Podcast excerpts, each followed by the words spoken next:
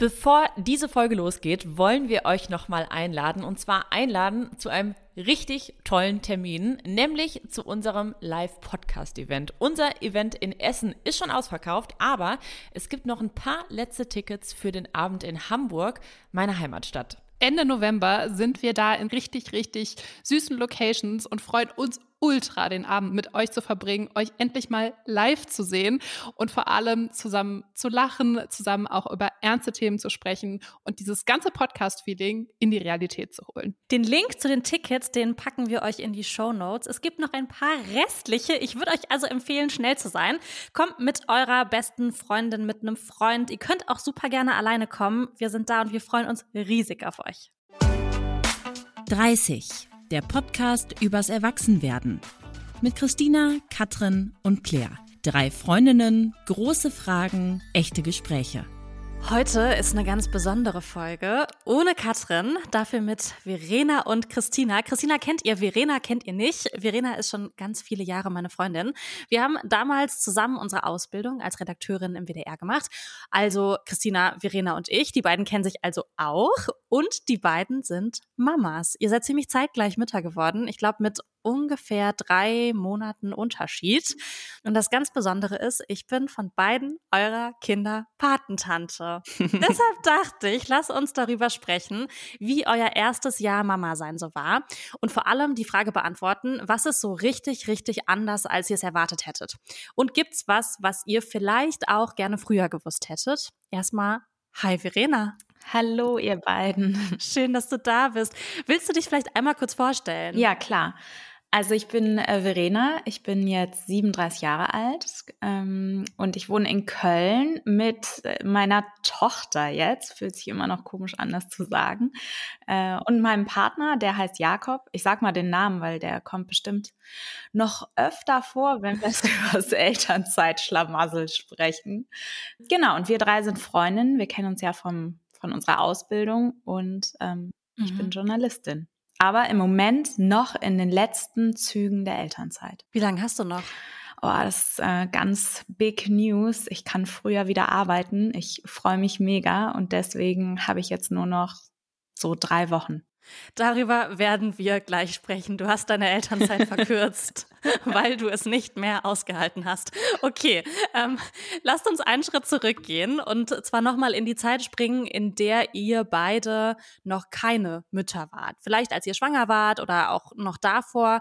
Hattet ihr eine Vorstellung davon, wie euer Leben als Mama sein wird? Mm, soll ich mal anfangen? Wieder? Ja. Okay. Also ich hatte, äh, ich war ja mit die erste in unserem Freundeskreis, die Kinder bekommen hat. Und deshalb hatte ich nicht so ein super Vorbild, also so oder so super viele Vorbilder oder generell Menschen, an denen ich mich orientieren konnte. Die Schwestern von Moritz hatten Kinder. Und da habe ich das immer gesehen und habe gedacht, ach krass, so sehr muss ich das Leben mit Kindern ja gar nicht verändern. Und daraus ist, glaube ich, auch so mein Ansporn klingt jetzt so doof, aber meine Vorstellung entstanden, dass ich mein Leben mit Kind gar nicht so sehr verändern muss. Mhm. Wir sprechen gleich drüber, ob das auch so ähm, ist, ob sich mhm. dein Leben nicht so sehr verändert hat. Ähm, Verena, vielleicht du einmal, hattest du eine Vorstellung davon, wie dein Leben als Mama sein wird? Mm, ich glaube, ich war ziemlich äh, unbefleckt, würde ich mal sagen. Für mich war das so eine carte blanche, weil ich äh, in meinem Umfeld also von meinen engsten Mitmenschen hatte niemand äh, Kinder. Und deswegen habe ich mich da irgendwie so drauf eingelassen und dachte aber, boah, es wird bestimmt super krass schlimm und Grenzerfahrungen wegen fehlenden Schlafs und so weiter. Das, also ich habe eher so mit Überforderung gerechnet als mit Unterforderung. Aber ich hatte nicht so eine greifbare Vorstellung, nee. Ja, ich muss auch sagen, bis zu dem Tag, als Romy kam, habe ich mich auch nie, also konnte, hatte ich nie ein Bild vor Augen, wie ich als Mutter bin. Also es mhm. war, das ging, ging einfach nicht in meinen Kopf. Würdet ihr oder Verena, würdest du vielleicht auch ganz konkret ähm, rückwirkend sagen, dass deine Vorstellung, jetzt wo du Mutter bist, ähm, dass das irgendwie richtig oder falsch war oder anders ist jetzt? Christina, ich weiß nicht, ob du das so unterschreiben kannst, aber als ich noch nicht Mutter war, gab es so manche Menschen, die bereits Mütter waren und die dann manchmal so einen Satz gebracht haben, ja, du kannst das ja nicht verstehen, weil du bist ja noch nicht Mutter. Und ich fand das immer super Mhm. überheblich, aber das ist ja so ein Totschlagargument, da kannst du nichts sagen.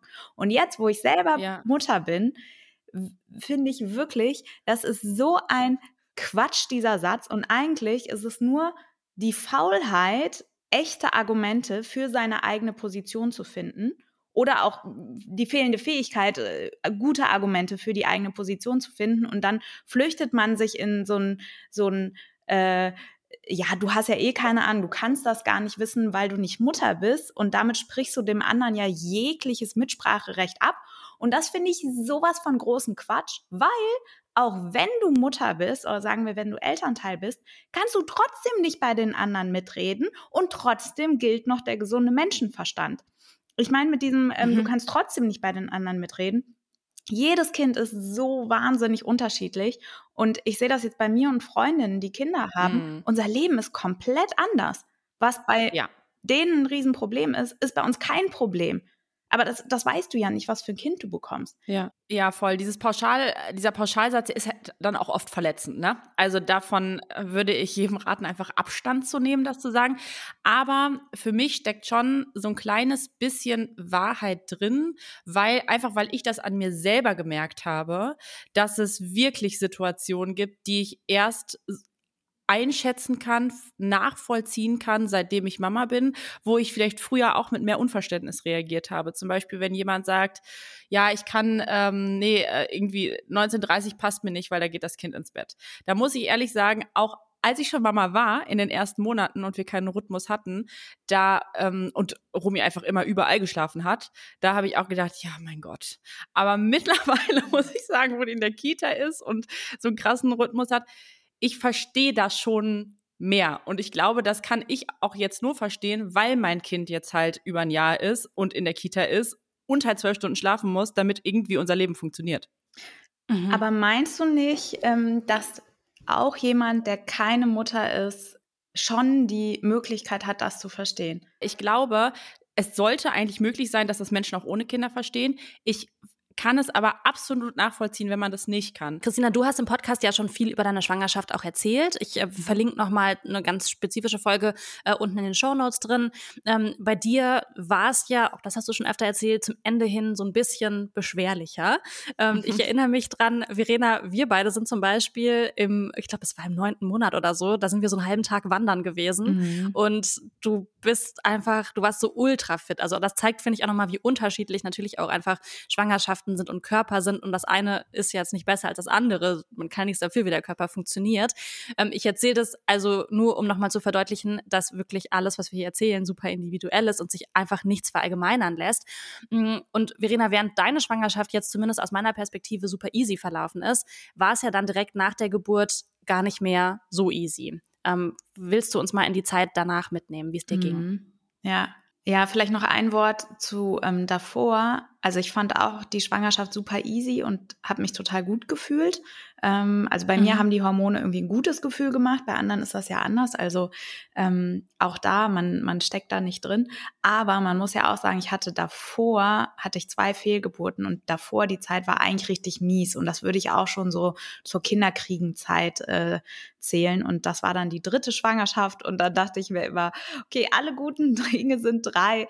Es, also es, es wird jetzt einfach gut gehen. Und ähm, genau, Mhm. aber insofern, es war nicht nur super easy, diese Kinderkriegenzeit. Das stimmt, ja. Und danach, äh, ja, das war total crazy, weil ich natürlich erwartet habe, dass es äh, irgendwie ein Blitz über mir einschlägt und ich voller Liebe bin und ich sowas noch nie gefühlt habe und ähm, Mhm. all das passiert und es ist einfach nichts passiert. Also nichts. Von den Gefühlen Ja, her? genau.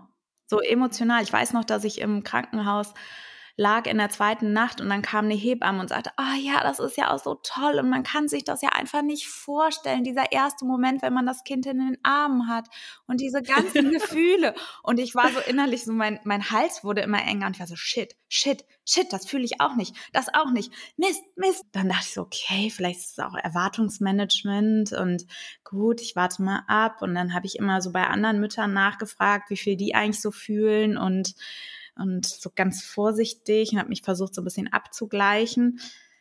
Aber eigentlich habe ich wirklich monatelang also ich glaube so zwei, zweieinhalb Monate habe ich einfach nichts gefühlt. Ich war wie so ein mhm. Astronaut und dachte aber irgendwie, das ist bestimmt normal, weil es ist ja jetzt alles anders und ich muss da erst reinwachsen.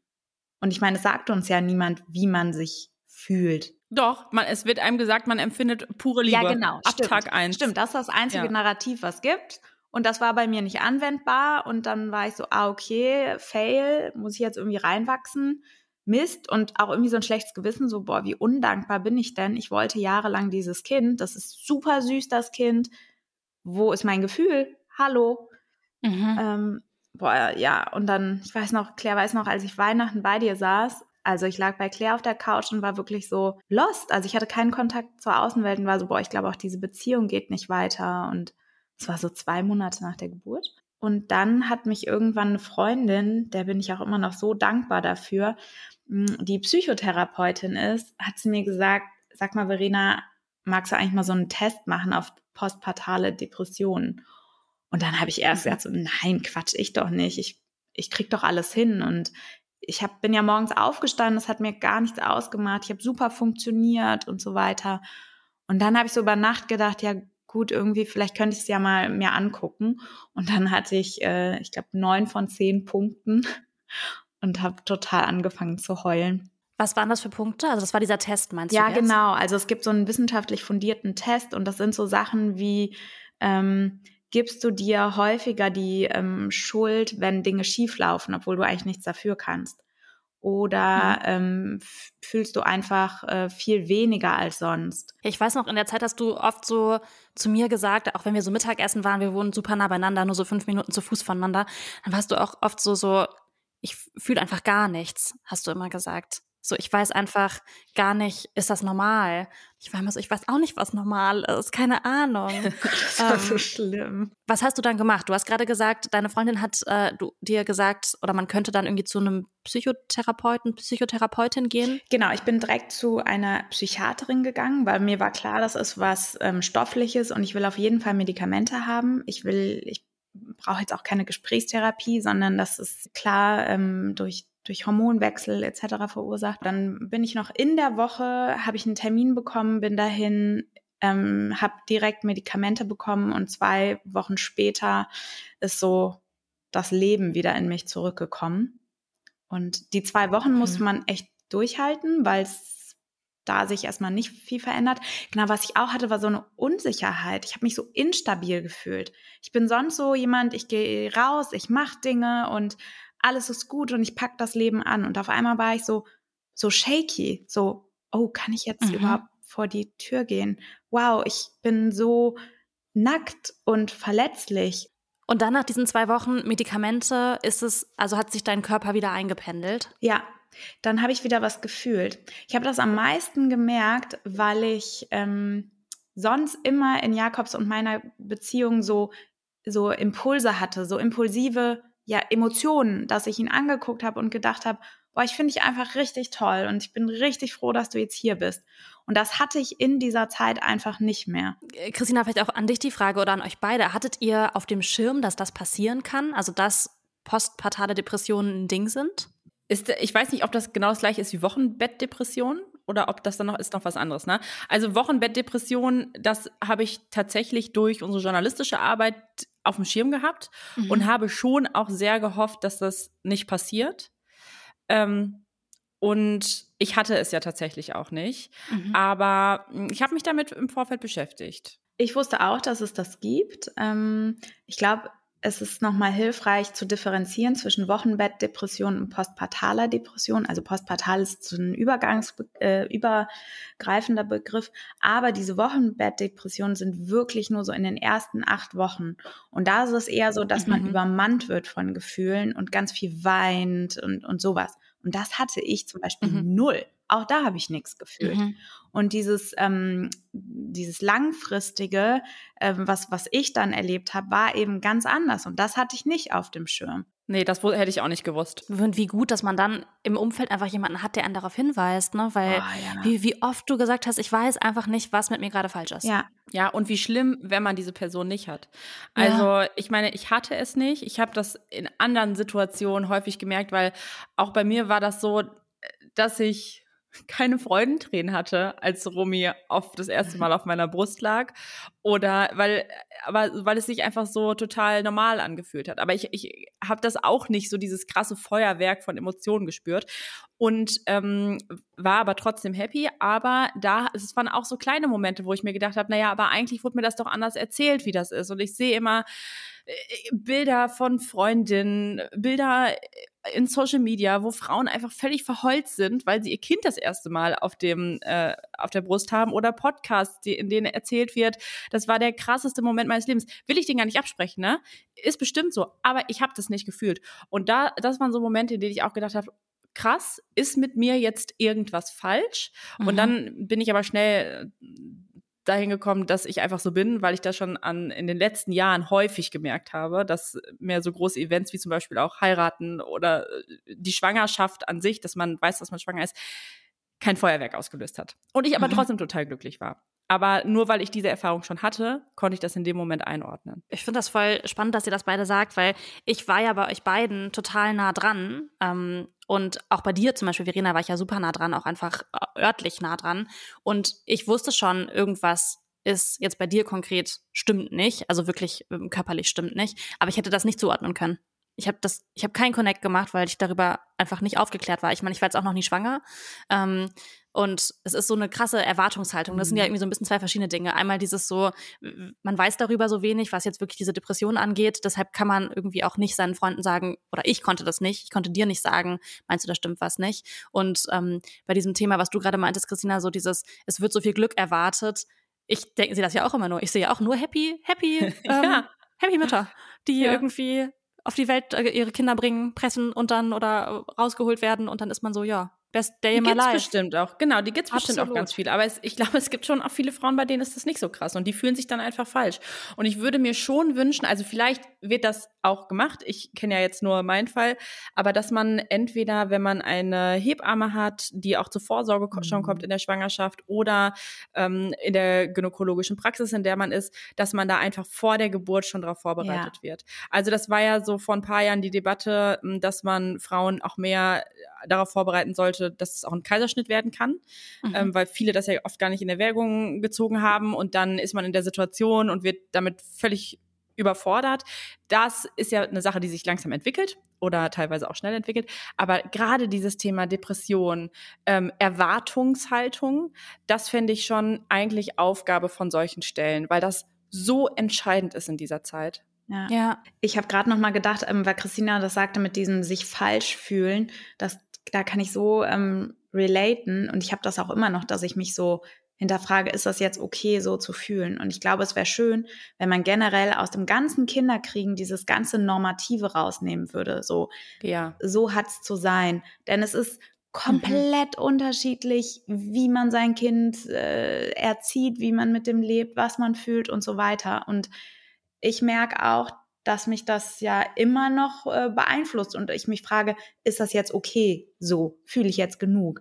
Mhm. Ja. Ich war ja auch nach der Geburt von Romy ähm, viel in Hamburg und habe selbst mitbekommen, wie so die erste Zeit nach der Geburt für dich war. Mhm. Wie war es für dich? Ja, total anders, als ich gedacht hatte. Mhm, warum? Aber ich glaube, weil ich auch mir die Zeit danach nicht vorgestellt hatte. Und das weiß ich für die nächste Schwangerschaft. Ähm, das, da habe ich jetzt die Erfahrung. Aber ich würde auch jeder Frau mittlerweile raten, ich rate ja wirklich selten was, aber das würde ich wirklich raten, sich einmal mit äh, dem Wochenbett auseinanderzusetzen. Ich wusste nicht, was danach körperlich alles in einem vorgeht und was Wochenbett genau heißt. Also auch da war ich geprägt von äh, die erste tolle magische Kuschelzeit. Alter, wenn magisch, nichts daran war für mich magisch. Gekuschelt habe ich auch nicht, weil ich einfach meinen Space brauchte und Romy auch kein Kuschelbaby war. Ähm, und es war wirklich einfach, du blutest die ganze Zeit, du hast so mega fette Einlagen drin. Dann, ich hatte ja dann noch einen, einen Dammschnitt, das muss, also diese Geburtsverletzung, das ist ja an sich auch schon was total krasses, worum man sich dann nebenbei kurz kümmert. Dann musst du stillen. Und es wird einem so suggeriert, dass das Stillen das Normalste der Welt ist, was es vielleicht auch ist, aber es ist definitiv nicht das Intuitivste. Und diese ganzen Sachen einfach neu zu lernen, da, das das wusste ich einfach nicht, wie aufwendig das ist und vor allem auch wie krass beschäftigt ich, ich kann ja nur für mich sprechen, ich mit meinem eigenen Körper war. Und damit mhm. hatte das, hatte nochmal gar nichts zu tun, dass ich auf einmal Mama war und dass Romy als zusätzlicher Mensch in meinem Leben war. Für mich war es ab dem Moment, als sie da war, einfach so, als wäre es nie anders gewesen. Also das war mhm. schön. Ähm, aber das hat mich ja noch nicht mal mehr beschäftigt, diese Umstellung, sondern ich hatte nur die Sache mit meinem Körper und das fand ich so krass. Ich habe das auch nicht erwartet. Also ich habe ja eine Schwester, die schon viele Kinder bekommen hatte, zu dem Zeitpunkt, als du dein erstes Kind bekommen hast. Mhm. Und ähm, habe die Wochenbettzeit aber irgendwie bei der nicht so mitbekommen, weil ich natürlich auch nicht vor Ort war. Ich war halt immer zu Besuch für mal eine Stunde oder so. Und jetzt da, ähm, ich war ja wirklich tagelang und auch Nächte dann da, alleine, wie lange Toilettengänge gebraucht haben. Ja, es ist so krass, wirklich. Abgefahren. Ja, man muss jedes Mal die Wunde ausspülen. Also man muss auch sagen, ist, jedes Wochenbett ist ja total unterschiedlich. Jede Frau mhm. ist total unterschiedlich. Nicht jede Frau hat Geburtsverletzungen. Es gibt auch Frauen, die stehen nach zwei Tagen wieder auf, als wäre nichts gewesen. Und es gibt auch Frauen, die sagen, ja, es war diese magische Kuschelzeit. Ist auch okay. Aber auch da, es ist halt krass, dass nur dieses Bild überliefert ist und alles daneben irgendwie keinen Platz findet. Du, ihr habt gerade, oder Christina, du hast das Thema Stillen angesprochen. Und ich glaube, was mich so ultra umgehauen hat bei euch beiden, ist, wie viel Zeit das einfach kostet. Also mir war nicht klar, dass man das jeden Tag stundenlang machen muss. Und ja. ich habe im Vorfeld auch ähm, in der Community bei Instagram gefragt. Und vielen war das auch nicht klar. Also viel, viele haben geschrieben, so sie dachten auch, das sei einfach super easy. Das kann man halt als Frau. Aber dass einige auch gesagt haben, das war einfach ein Kampf. Und ich habe, ja. also einige haben auch geschrieben, ich habe einfach aufgegeben, es hat nicht geklappt, das hat so weh. Ähm, ja. Verena, wie hat das bei dir geklappt? Hast du das gerne gemacht? Also es hat tatsächlich bei mir von Anfang an super geklappt und ich hatte da jetzt nicht so eine äh, große Emotionalität zu. Ich habe es jetzt nicht besonders gerne gemacht, ähm, auch nicht ungerne. Ich habe es halt gemacht, war okay und manchmal ein bisschen lästig, ne? Wenn man dann im Restaurant ist oder in der Bahn. Mir war auch nicht klar, dass ein Kind einfach so oft trinken muss. Und dann ja. das musste ich echt erstmal lernen, wenn, wenn das Kind schreit, dass es eigentlich heißt, ich habe Hunger. Aber ich muss auch sagen, ich habe total oft dabei WhatsApp-Nachrichten geschrieben und ähm, mhm. deswegen kommt mir es gar nicht so vor, dass es so viel Zeit letztlich gekostet hat, weil die Zeit hätte ich ja sowieso bei WhatsApp verbracht. Ich ähm, sehe manchmal bei Instagram im Internet so einen moralischen Zeigefinger, wenn es um ähm, Stillen und Handy geht. Mhm. Ähm, zumindest aus meiner ähm, Nicht-Mama-Perspektive. Das ist ja. jetzt äh, nicht Erwartung versus Reality in dem Punkt, aber so ein bisschen, es kostet viel Zeit, man macht dabei Dinge, weil man hatte einfach viel Zeit. Habt ihr euch über diesen moralischen Aspekt Gedanken gemacht? Ja, also Claire, genieß doch bitte mal die acht Stunden am Tag Zweisamkeit mit deinem Kind. Da kann einfach kein Handy zwischenstehen. Also ich glaube, wenn du das Prinzip hast, dass du dich komplett auf dein Kind konzentrieren willst, do it, aber lass dann ja, bitte die anderen voll. auch ihre Nachrichten beantworten, weil es ist am Anfang ohne Scheiß. Ich habe acht Stunden innerhalb von 24 Stunden gestillt. Also du bist am Abend, saß ich da und war so, was habe ich eigentlich heute gemacht? Mhm. Ach ja, ich hatte ja einen Vollzeitjob, ich habe ja gestillt. und also ich, ich konnte das tatsächlich nicht so gut dabei WhatsApps beantworten, weil ich zwei Dinge gleichzeitig einfach schlecht kann. Äh, hab dann Fernsehen geguckt, so habe mich ja. dann auch nicht so krass auf Promi konzentriert. Äh, warum lassen wir nicht einfach die Leute machen, was sie wollen? Ja, ja voll. voll. Habt ihr das Gefühl, dass euch das Stillen so ein bisschen Unabhängigkeit weggenommen hat? Weil ich meine, acht Stunden ist schon lang. Und schon krass. Ihr wart ja schon auch dafür verantwortlich, dass dieses Kind Essen hat. Ja, aber diese acht Stunden waren bei mir zumindest so war auch nur ganz am Anfang. Also so während des Wochenbetts und da konnte ich ja eh nichts anderes machen. Und deshalb war das auch okay. Aber ich habe auch nach drei Wochen angefangen abzupumpen, weil ich ja relativ früh auch wieder angefangen habe zu arbeiten und auf Workshops war und deshalb das funktionieren musste, die Ernährung ohne mich. Mhm. Und ich war auch dann nach vier Wochen, nachdem das dann die erste Woche gut geklappt hatte mit dem Stillen, auch abends wieder aus mit Freundinnen. Mhm. Und das habe ich schon gemerkt, dass ich das total, dass mir das total gut getan hat, das Gefühl, dass mein Kind nicht von mir körperlich abhängig ist. Mhm. Und das würde ich immer wieder so machen. Ja, wie war das bei dir, Verena? Ähm, ziemlich ähnlich wie bei Christina. Ich habe nämlich ganz viel Christina nachgemacht. Äh, du hast mir dann immer gesagt, so Verena, jetzt ist Woche drei, fang mal an mit dem Abpumpen. Und ich, super, welche Flasche muss ich nehmen? Ich hatte nämlich nie Lust, mich selbst zu informieren und dann hat Christina mir ganz viele Tipps gegeben. Also habe ich das genauso gemacht, ähm, weil ich wollte auch, dass das Kind echt unabhängig von mir sein kann, weil ich so einen Grundsatz verfolge, nämlich Elternwohl geht vor Kindeswohl. Natürlich nicht in so äh, drastischen, jetzt lebensbedrohlichen Dingen oder so, aber so als äh, Baseline-Einstellung äh, geht für mich das Elternwohl vor dem Kindeswohl, weil nur wenn es mir gut geht, kann ich mich auch gut ums Kind kümmern. Und mein Kind wird keinen Voll. bleibenden Schaden haben, weil ich jetzt WhatsApp-Nachrichten geschrieben habe, als ich sie gestillt habe. Oder weil sie mit drei Wochen die Flasche bekommen hat. Und ich glaube, mhm. dass es eher so einem Kind auch ganz gut tut, wenn es so ein bisschen, ja, so gesunde Vernachlässigung ist und es so ein bisschen mitlaufen muss. Und dann ist es halt mal nicht ideal. Ja, so what? Dann ist es mhm. mal nicht die perfekte äh, Umgebung fürs Kind, es ist laut, es konnte jetzt nicht schlafen. Ja gut, dann ist es so. Ähm, ihr habt gerade gesagt, ihr habt euch beide über diesen Still-Abpump-Prozess ähm, so ein bisschen die, die Ab nee, die Unabhängigkeit auch genommen, im, nicht genommen. Also ich will damit sagen, geschaffen. ihr habt das geschaffen, ihr habt das gemacht, damit ihr zum Beispiel auch mal rausgehen konntet mit Freundinnen, nicht komplett dafür verantwortlich wart, dass dieses Kind ähm, was essen kann und so. Jetzt gibt's ja einen Punkt, der ist genauso essentiell wie Essen und zwar Schlafen ähm, mhm. für beide, für Eltern, aber auch für Kinder. und ähm, zum Beispiel habe hab ich eine Nachricht gestern gelesen bei Instagram, da hat eine geschrieben, ich dachte voll naiv, dass Babys überall schlafen, das tun sie aber gar nicht. Und mhm. eine andere hat geschrieben, boah, es war voll naiv, weil ich einfach gedacht habe, dass sie auch besser schlafen. Wie war das bei euch? Also dieser Punkt, ich dachte, dass Kinder überall schlafen. Also auch da glaube ich wieder, ich kann immer nur für mein Baby sprechen. Ich, am Anfang war das schon auch bei Romy so, dass die überall schlafen konnte. Ne? Dann hatte man die einfach in der Trage, dann sind wir irgendwie auf eine Party gegangen, hat die Ohrschützer aufgekriegt, war alles in Ordnung. Aber das ist jetzt anders. Also die ist jetzt ja auch schon ein Jahr und zwei Monate und die ist jetzt halt kein Baby mehr, sondern ein Kind. Und es funktioniert einfach nicht, äh, die abends irgendwo mit hinzunehmen und dann dieses Klischee, was man früher hatte, ja, leg die doch einfach auf die Bank, dann schläft die schon. Macht die halt nicht.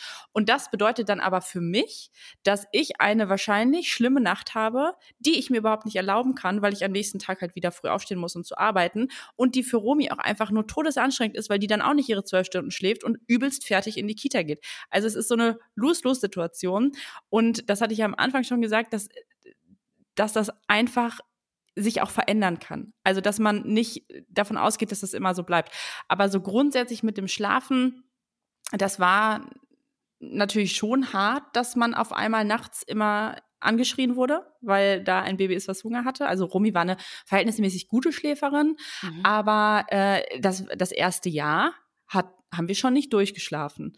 Und aber das war tatsächlich auch was, womit ich komplett gerechnet habe. Und deshalb konnte ich damit okay umgehen. Wisst ihr, was ich so krass fand? Ähm, früher, bevor ich ein Kind hatte, war immer so mein Bett so oder unser Bett so so ein Safe Space für mich. Ich habe mich so gefreut, ins Bett zu gehen, habe noch was gelesen, mhm. dann geschlafen, fand es, es war total positiv konnotiert.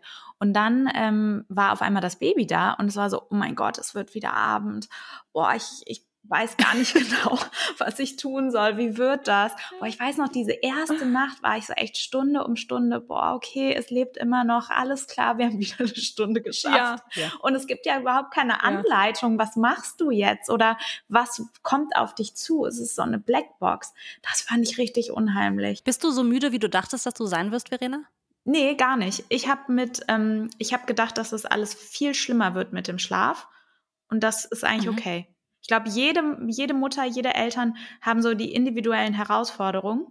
Ich habe vielleicht welche mit äh, Elternzeit und postpartalen Depressionen und andere haben Schlaf und äh, Schreien oder ich habe ja. mich gestern noch mit einer Freundin äh, getroffen, die äh, zeitgleich ein Kind bekommen hat und die hat ganz andere Herausforderungen und da haben wir mal gesagt so, ey geil, dass wir nicht deine und meine Herausforderungen in einer Person haben, weil dann müssten wir wirklich diese Kinder zur Adoption freigeben. oh mein Gott, stimmt. Werbung Leute, ich freue mich so sehr, wenn dieses Jahr endlich wieder nach vor mir geht. Ich bin nämlich so ready für Urlaub und will einfach nur in die Sonne, an den Strand, Eis essen und einfach nichts tun. Ich bin schon auch ein bisschen neidisch, dass es für dich nach vor mir geht. Ich weiß noch, wie ich das erste Mal mit dir da war und ich liebe das ja sowieso. Also neue Länder, neue Kulturen und neue Sprachen zu entdecken. Ich würde aber sagen, dass gerade bei Sprachen noch wirklich Luft nach oben ist bei mir. Wenn wir nämlich morgens immer bei Raffalet, also im Café direkt am Strand Cappuccino trinken gehen, dann bin ich die Einzige, die auf Englisch bestellt und nicht auf Spanisch. Aber Claire, dann habe ich jetzt die perfekte Lösung für dich, wie du das für das nächste Mal änderst. Und zwar mit Bubble der Sprachlern-App. Da kannst du für den nächsten Formi-Trip eine Runde Spanisch lernen. Und ich habe mir überlegt, ich will ein bisschen Schwedisch lernen für den nächsten Urlaub im Schwedenhaus von meinen Eltern. Der steht nämlich auch jetzt im Sommer an. Das finde ich auch eine richtig, richtig gute Idee. Ihr könnt mit Bubble nämlich 14 verschiedene Sprachen lernen, direkt am Laptop oder über die Bubble-App auch unterwegs. Die Lerneinheiten sind 10 bis 15 Minuten lang und sind damit auch perfekt für den Weg zur Arbeit in der Mittagspause oder vielleicht auch kurz vor knapp auf dem Weg nach Formi am Flughafen noch. Die Lerninhalte wurden von über 200 Sprachexpertinnen zusammengestellt und das Coole ist, ihr lernt mit echten Dialogen, die ihr direkt im Alltag nutzen könnt. Und dank KI-gestützter Spracherkennungssoftware könnt ihr eure Aussprache verbessern. Claire, wir können dann zukünftig unseren Iced Coffee auf Formentera direkt auf Spanisch bestellen. Weil ich sag mal so, bei mir wäre da auch noch Luft nach oben. Okay, Challenge accepted. Ich finde aber, dass du, Katrin, dann im nächsten Schwedenurlaub auch auf Schwedisch Brötchen bestellen solltest. Also es ist eine kleine äh, Improvement-Challenge für uns alle hier, würde ich sagen. Okay, ist ein Deal. Wenn ihr euch auch für den nächsten Urlaub oder den nächsten Job vorbereiten wollt oder wie wir einfach Lust habt, eine neue Sprache zu lernen, dann haben wir einen super coolen Deal für euch mit dem Code 30, also Englisch 30, T-H-I-R-T-Y, alles groß geschrieben, zahlt ihr beim Jahresabo für sechs Monate und bekommt weitere sechs Monate geschenkt. Das heißt, ein halbes Jahr zahlen, ein ganzes Jahr lernen. Der Code ist bis zum 31.05. gültig. Das heißt, ihr könnt jetzt noch die wichtigsten Wörter und Sätze für euren Sommerurlaub lernen. Alle Infos findet ihr auf bubble.com slash audio. Das haben wir euch natürlich wie immer alles in die Shownotes gepackt und denkt beim Bestellen an unseren Code 30. Du hast gerade das Thema Elternzeit angesprochen und vielleicht können wir einmal über eure unterschiedlichen, unterschiedlichen Elternzeit bzw. Betreuungsmodelle reden, um einmal noch zu verstehen, wenn wir gleich auch zum Thema Partnerschaft und so kommen. Ähm, ihr seid ja beide in einer Beziehung, also ihr habt ein Kind bekommen, ihr seid in einer Beziehung. Wie habt ihr die Betreuung aufgeteilt bei euch? Mm, wer soll anfangen, Claire? Du darfst entscheiden. Starte du mal. Also bei uns, wir haben die Betreuung 50-50 aufgeteilt. Das haben wir vorher so besprochen und auch von Tag 1, ja gut, die erste Zeit, äh, ab Woche drei würde ich sagen, als Romy dann auch eine Flasche gekriegt hat, relativ durchgezogen, weil dann, dann musste ich ja nicht immer stillen, sondern sie konnte auch mal die Flasche kriegen. Und äh, dann, also wirklich alles aufgeteilt. Ob mhm. das jetzt wirklich das Spielen in Anführungszeichen mit dem Kind also auf jeden Fall die Kindesbetreuung oder äh, das, das Fertigmachen oder das Spülen abends von Flaschen oder die Nächte, die haben wir uns auch relativ schnell aufgeteilt, dass das Kind immer nächteweise gewechselt ist zwischen uns, damit die andere Person durchschlafen konnte. Das war ein Gamechanger übrigens. Mm, und das ist auch bis heute so. Also das geht auch so ein bisschen in den Bereich Hobbys, dass wir uns abends die äh, Abende jeweils so frei halten, dass jeder, ich gehe reiten, Moritz geht Fußball spielen, wir treffen Freunde, das machen wir übrigens auch weiterhin noch zusammen. Also das, ja, hat eigentlich total gut funktioniert. Und wie lange warst du in Elternzeit? Also ich war so, also nach acht Wochen habe ich wieder angefangen zu arbeiten, aber nicht Vollzeit. Also mhm. da bin ich erstmal so mit so ein paar Stunden gestartet, weil ich muss auch sagen, das fand ich so hart. Das war richtig krass und das war auch eine Phase, in der ich krasse Selbstzweifel hatte, mhm. weil ich so wie du das eben beschrieben hast, Verena, dass du so, so tatterig warst mhm. auch ein mhm. bisschen, ne? Also ich hatte zum Beispiel immer das Gefühl, mein ganzer Kopf, da ist einfach nur eine Wolke ja. drin. Ich konnte keinen klaren Gedanken fassen. Ich dachte, ich habe mir nichts mehr zugetraut und das kannte ich nicht mhm. von mir, ne? Also so krass, einfach, weil ich glaube ich körperlich auch am Ende war. Also der Schlafmangel ist schon krass auch wenn wir ein Kind hatten, was, was ganz gut geschlafen hat, aber dann, du produzierst Milch, du hast die Hormonumstellung nach dem, es ist einfach crazy, ne? Und dann mhm. kommt halt wieder das Zusätzliche, dass du Arbeit hast, dich wieder um andere Menschen kümmerst und so weiter. Ähm, ja, das war hart. Boah, das finde ich auch so krass, Christina. Das, das war bei mir oder ist bei mir leider auch immer noch so, dass ich einfach meinem Gehirn nicht mehr vertrauen kann. Ich habe letztens Ja. einen Schlüssel einfach hier in eine Blumenvase geworfen und das ist aber eine blickdichte War der in der Der Blumenvase? war, stimmt, da warst du ja noch da an dem Tag, Claire. Ich habe, Ja, sicher.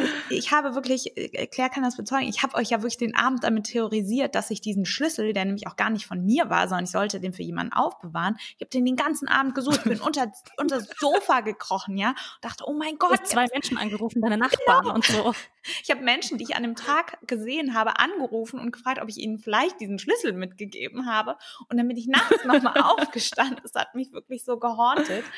Und dann bin ich irgendwie an diese Blumenvase gestoßen und dann klappert das da drin und dann hatte ich einfach diesen Schlüssel in die Blumenvase getan. Ja, und sowas passiert mir ständig. Ich kann nicht mehr meinem Gehirn vertrauen, dass ich rational denke und handele. Ja. Krass. Und bald wirst du das aber nochmal auf einem Next Level tun müssen, weil du hast vorhin gesagt, du fängst früher wieder an zu arbeiten. Total. Und ich freue mich so, so sehr, wieder zu arbeiten. Denn ich habe mich vor allem in der Elternzeit sehr oft unterfordert und gelangweilt gefühlt. Ich weiß, das ist ein bisschen hart, das zu Mhm. sagen, weil ich war wirklich gelangweilt, Tag ein, Tag aus. Nur dieses Kind, äh, mit dem Kind zusammen zu sein. Und ich habe so Bock, wieder arbeiten zu gehen. Aber es wird sicherlich auch krass und herausfordernd ähm, auf einer anderen Ebene werden. Das heißt, du hast ein Jahr Elternzeit genommen, richtig? Mm. Beziehungsweise verkürzt es jetzt Ja. ein bisschen. Und so habt ihr euch das dann aufgeteilt, dass du quasi. Genau. Ich muss sagen, das war auch nicht ganz freiwillig, ähm, aber bei uns ging das nicht anders. Mein äh, Freund ist, also Jakob ist Dokumentarfilmer und da macht man halt die Pläne für Projekte auch schon anderthalb Jahre vorher. Und als ich schwanger war, war schon längst klar, dass der dieses Jahr diesen großen Dokumentarfilm machen würde. Es war aber, also es war schon festgelegt. Ich wollte auch nicht, dass er es aufgibt, hatte aber zur Folge, dass ich einfach das ganze Jahr machen musste, weil er jetzt immer wieder wochenweise, jetzt gerade sechs Wochen, einfach nicht da ist. Und das heißt, ich musste Mhm. die komplette Elternzeit machen. Und das ist schon irgendwie so die Backside. Das hätte ich mir anders gewünscht. Wir haben ja auch schon öfter darüber gesprochen, dass du so meintest, boah, ich hätte mir das eigentlich Mhm. anders vorgestellt. Ähm, kannst du beschreiben, was du dir anders vorgestellt hättest? Also ich glaube, ich habe es mir nicht anders vorgestellt, weil ich kenne ja Mhm. seinen Job. Ähm, ich wusste, dass es so kommen würde. Aber ich hätte es mir so sehr anders gewünscht, wie Christina das Okay. sagt. Weil ähm, es ist schon bei uns so, dass ich, ich meine, er ist halt wochenweise nicht da. Natürlich habe ich hier meine Infrastruktur. Ich weiß, wie die Dinge funktionieren, wie es läuft. Und auch wenn er dann da ist, übernehme ich super viel.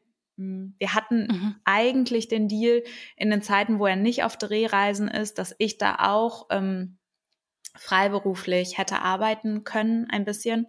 Das hat leider nicht funktioniert und das finde ich schon, das ist für mich schon ein bisschen so eine bisschen bittere Pille. Mhm. Und nochmal, ähm, ich würde gerne nochmal darauf zurückkommen, dass du meintest, du, dir war so langweilig. Was hast du gemacht den ganzen Tag? Also natürlich hast du das Kind gehabt, Ja. aber das, Ja. woher kam diese Langeweile? Boah, Claire, was, was tust du, wenn du einfach morgens aufstehst und du hast aber keinen anderen, ich sag mal, äh, Programmpunkt oder Auftrag, außer es muss mal ein, eingekauft werden. Und ich, ich bin ein Mensch, ich bin total extrovertiert, ja, ich liebe es, mit anderen zusammen zu sein. Ähm, kleiner Einschub, aber halt mit meinen Freunden und jetzt nicht in so Mutterzirkeln, das hat mich gar nicht abgeholt. Äh, nur meine Freunde Mhm. arbeiten ja alle. ähm, Okay. und ich mache auch einfach gerne Dinge. Ich bin gerne aktiv und tu was. Und das ist mir einfach langweilig gewesen, jetzt nur hier zu sein Nachmittag und mal eine Runde spazieren zu gehen oder zum Rewe zu laufen. All die Dinge, auf die ich zum Beispiel Bock gehabt hätte, äh, Sport zu machen oder so, kannst du ja nicht machen, wenn du alleine mit dem Kind bist. Eigentlich gibt es ja schon auch viele Angebote, auch Sport, wo man sein Kind da mitbringen kann, ne?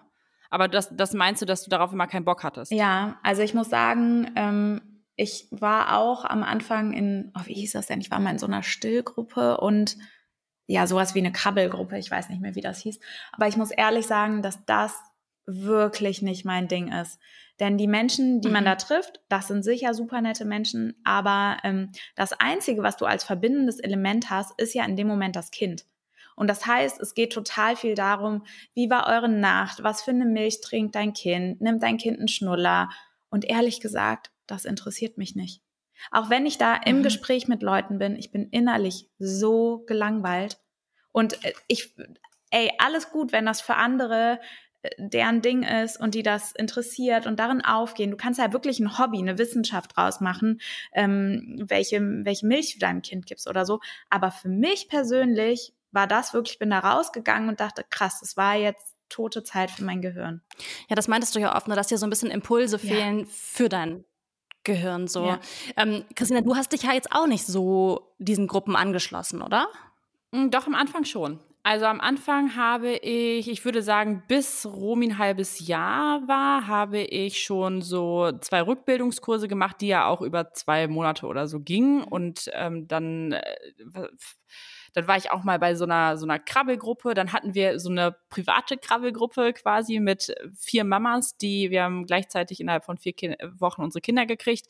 Ähm, und das habe ich schon auch sehr genossen, in diese Babybubble einzutauchen, weil ich die halt sonst in meinem Leben nicht hatte und fand das ja, einfach cool, mich dann nur über diese Themen auszutauschen. Ähm, Mache ich mittlerweile aber auch nicht mehr weil ich tatsächlich auch wieder einen anderen Fokus in meinem Leben habe. Mhm. Also ich habe ja, äh, wie gesagt, nach acht Wochen wieder angefangen zu arbeiten, nicht mit so vielen Stunden. Und dann, als Romi ein halbes Jahr war, habe ich wieder viel gearbeitet. Ähm, und dann hatten wir, und Romi ist dann übrigens, äh, das muss man zur Transparenz auch sagen, warum das alles bei uns so klappt, zur Tagesmutter gegangen mit fünf Monaten. Wofür man ja übrigens auch verurteilt wird, was ich so scheiße finde äh, weil das ist einfach eine individuelle Entscheidung.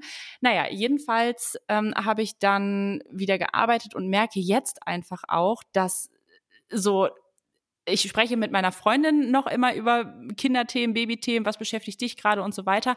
Aber das ist einfach nicht mehr das vorherrschende Thema in meinem Leben. Es ist mhm. jetzt einfach mein Leben und es ist Alltag. Ja. ja. Ähm, wie hat denn dieses Jahr jetzt oder dieses bei dir ja ein bisschen mehr, Christina, zwei Monate mehr.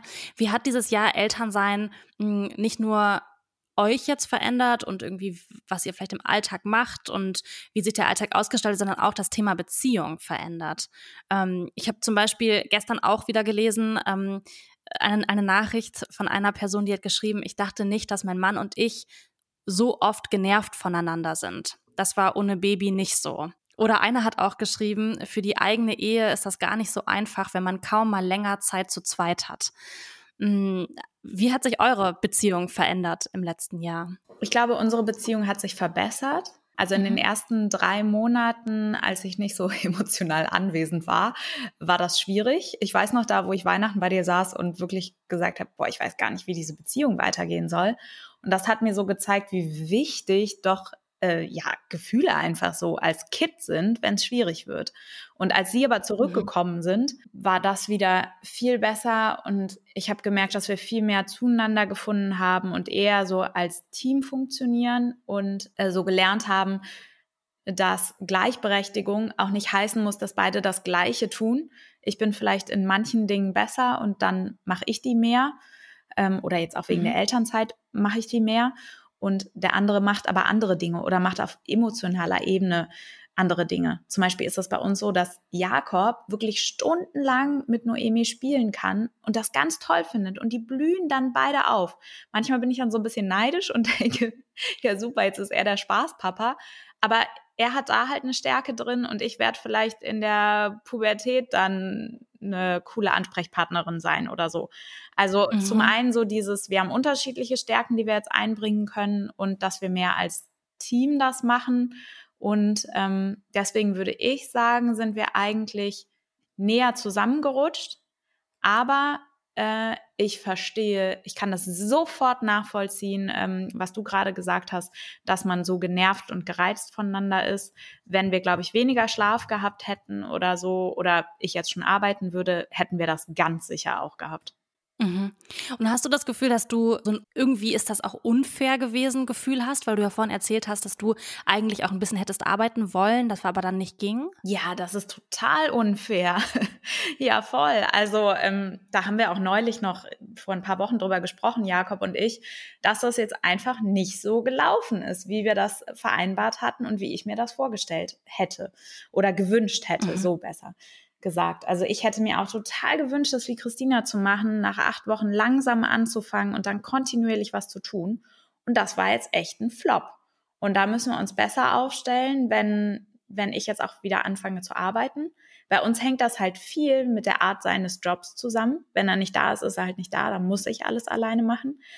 Aber das ist schon, ähm, da müssen wir dran arbeiten. Und da sind wir auch mhm. ein paar Mal aneinander geraten und äh, also ich war einmal so wütend, da habe ich äh, den Windelmüll einmal bei uns die Treppe runtergetreten, weil ich, weil ich so sauer war und dachte, das kann nicht wahr sein.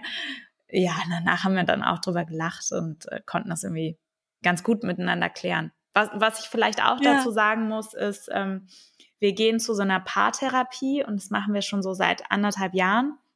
Ich glaube, insgesamt mhm. waren wir so sieben Mal oder so erst da. Aber ich habe wirklich das Gefühl, dass wie so Wellness für die Beziehung. Und ähm, mhm. da spricht man dann über diese Konfliktmomente. Und ich finde das so, so wertvoll, dass wir das machen. Deswegen erzähle ich das auch. Ich finde, das ist keine Schwäche von einer Beziehung, sondern echt eine Stärke, weil wir da total dran wachsen und nicht nur als Paar, mhm. sondern auch ähm, als Individuum. Also ich lerne dadurch total viel und kann mich auch weiterentwickeln, weil natürlich die Person, mit der man am nächsten ist, die stößt uns ja am meisten auf unsere ja, blinden Flecken. Und das erlebe ich als total bereichernd und hilfreich in so einer besonderen Zeit. In der sich ja so viel verändert mhm. und verändert hat. Ähm, Christina, wie war das bei euch? Ich würde sagen, unsere Beziehung ist eigentlich noch so wie vorher. Ähm, wir waren zu dem Zeitpunkt, als Romy kam, zwölf Jahre zusammen. Also wir haben schon viele Situationen auch zusammen erlebt, viele verschiedene Wohnkonstellationen, Lebenskonstellationen. Also ich glaube, das, das hat uns auch geholfen, zu gucken, was kommt und was brauchen wir in herausfordernden Situationen. Und ich glaube, was uns beide auch total geholfen hat, war, dass wir einander so blind vertraut haben und uns gegenseitig überhaupt nicht eingemischt mhm. haben in die Art und Weise, wie die Person mit dem Kind umgeht. Es ist aber auch sehr deckungsgleich, wie wir das machen, das äh, muss ich auch dazu sagen. Ähm, und dass wir uns, also was, was man nicht wegdiskutieren kann, selbst wenn wir ja auch so uns das 50-50 aufteilen, ist, dass man, dass die Zeit zu zweit natürlich weniger wird mhm. und dass wir da aktiv äh, relativ schnell auch gegengesteuert haben und uns immer wieder Auszeiten zu zweit genommen haben. Und dann einfach waren die Omas hier oder die Tante und äh, oder du und dann habt ihr uns den Rücken freigehalten und wir haben einfach was zu zweit gemacht. Das machen wir auch immer noch und das hilft schon total, einfach dann mal so wegzuzoomen. Aber ich muss auch sagen, ich klar ist Romy mega präsent in unserem Leben, mega präsent in unserer Kommunikation. Wir reden voll viel darüber. Wir sind auch solche Eltern, die dann abends auf dem Sofa sitzen und dann äh, Videos uns vom Tag angucken, die wir selbst erlebt mhm. haben, einfach weil wir es so süß finden. Aber ich finde das überhaupt nicht schlimm. Also das ist ja dann auch oft, dass das gesagt wird, das ist ein Beziehungskiller. Ist es für uns nicht. Das ist halt unser Leben, unser Projekt, unser Baby und wir freuen uns einfach voll drüber und das ist jetzt einfach ein Hauptkommunikationspunkt. Also ich würde nicht sagen, dass wir uns darüber entfernt haben. Ich würde auch nicht sagen, dass wir uns dadurch viel näher gekommen sind, weil das waren wir vorher auch. Ähm, was herausfordernd ist, wo ich auch an mir, also in den Situationen dann auf die Zunge beißen muss, ist, dass ich einfach gereizter bin. Und mhm. mittlerweile geht das, ne, weil, wie gesagt, das ist jetzt auch schon über ein Jahr her, dass äh, Romy geboren wurde. Aber am Anfang mit diesem Schlafmangel oder auch diese Momente, wenn jemand sagt, boah, ich bin so müde. Und ich denke mir so, aha, ich auch. Und da muss ich immer sagen, ja, nein, ich, es ist total in Ordnung, wenn du sagst, du bist müde. So, erzähl ja. mir mehr davon. Das ist, ich bin vielleicht schneller gereizt, ja. Aber hast du so ein Beispiel, wo du gereizt bist jetzt in deiner Beziehung? Äh, nee, das, das sind dann solche Situationen. Okay. Also, genau. Doch, die, das, das sind so typische Situationen. Ja, die habe ich auch. Ja. So, wenn man so denkt, ja? wenn der andere irgendwie so sagt, ja, aber jetzt äh, muss ich mal äh, erst zehn Minuten das machen, dabei kann ich das Kind nicht nehmen. Und man denkt so, ja, welcome to my world. Ich mache das die ganze Zeit mit dem Kind auf dem Arm. Ich wollte noch eine Sache sagen, die äh, zu dem, was Christina gesagt hat ich habe auch gar nicht das Gefühl, dass es ein Beziehungskiller ist. Und ich höre das so oft, dass Paare sagen so, oh, wir haben keine Zeit mehr zu zweit.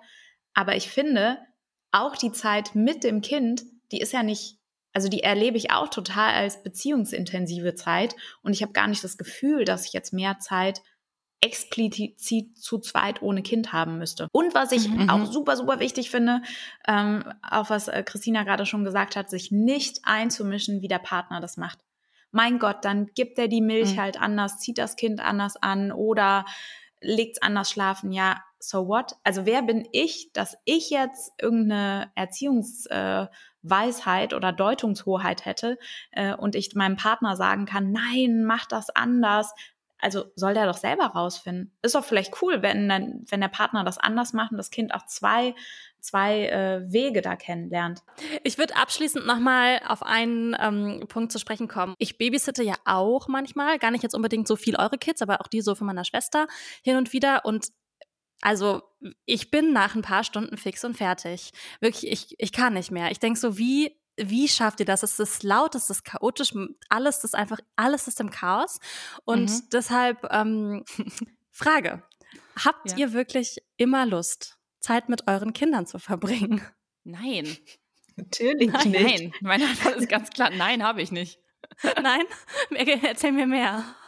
Beruhigt also, mich. Ja, nee, also äh, ich, alles andere wäre wirklich gelogen. Also es gibt Zeiten, da denke ich mir so, ich kann nicht mehr, ich brauche hier Zeit für mich, aber trotzdem habe ich das Kind. Mhm. Äh, das sind auch harte Zeiten. Ähm, oder neulich zum Beispiel, da war Moritz mal ein Wochenende weg und ich hatte, Romy war ganz alleine, äh, drei, vier Tage sogar. Und Romy hat vier Tage geschrien, was die wirklich nie macht, ne? Mhm. Aber die war, die war einfach krank. Und ich also an Tag zwei saßen wir gemeinsam am Tisch und haben uns gegenseitig oh, angeheult. Scheiße. Einfach weil ich nicht mehr konnte und Romy auch nicht. Und es war nur schrecklich. Und ich, das ist, da ist auch nicht schön zu reden. Das war einfach furchtbar. Und ähm, solche Situationen versuche ich jetzt einfach immer zu vermeiden, mhm. dass ich mhm. äh, wenig solche langen oder längeren Strecken habe, bei denen ich wirklich alleine bin. Andere werden darüber lachen, weil sie noch viel länger alleine sind. Verena, du zum Beispiel bist ja auch viel länger alleine. Aber ähm, ich habe einfach für mich rausgefunden, dass ich meine, mein, meine Me-Time. Brauche. Mhm. Und deshalb machen, räumen wir uns die ja auch im Alltag total ein.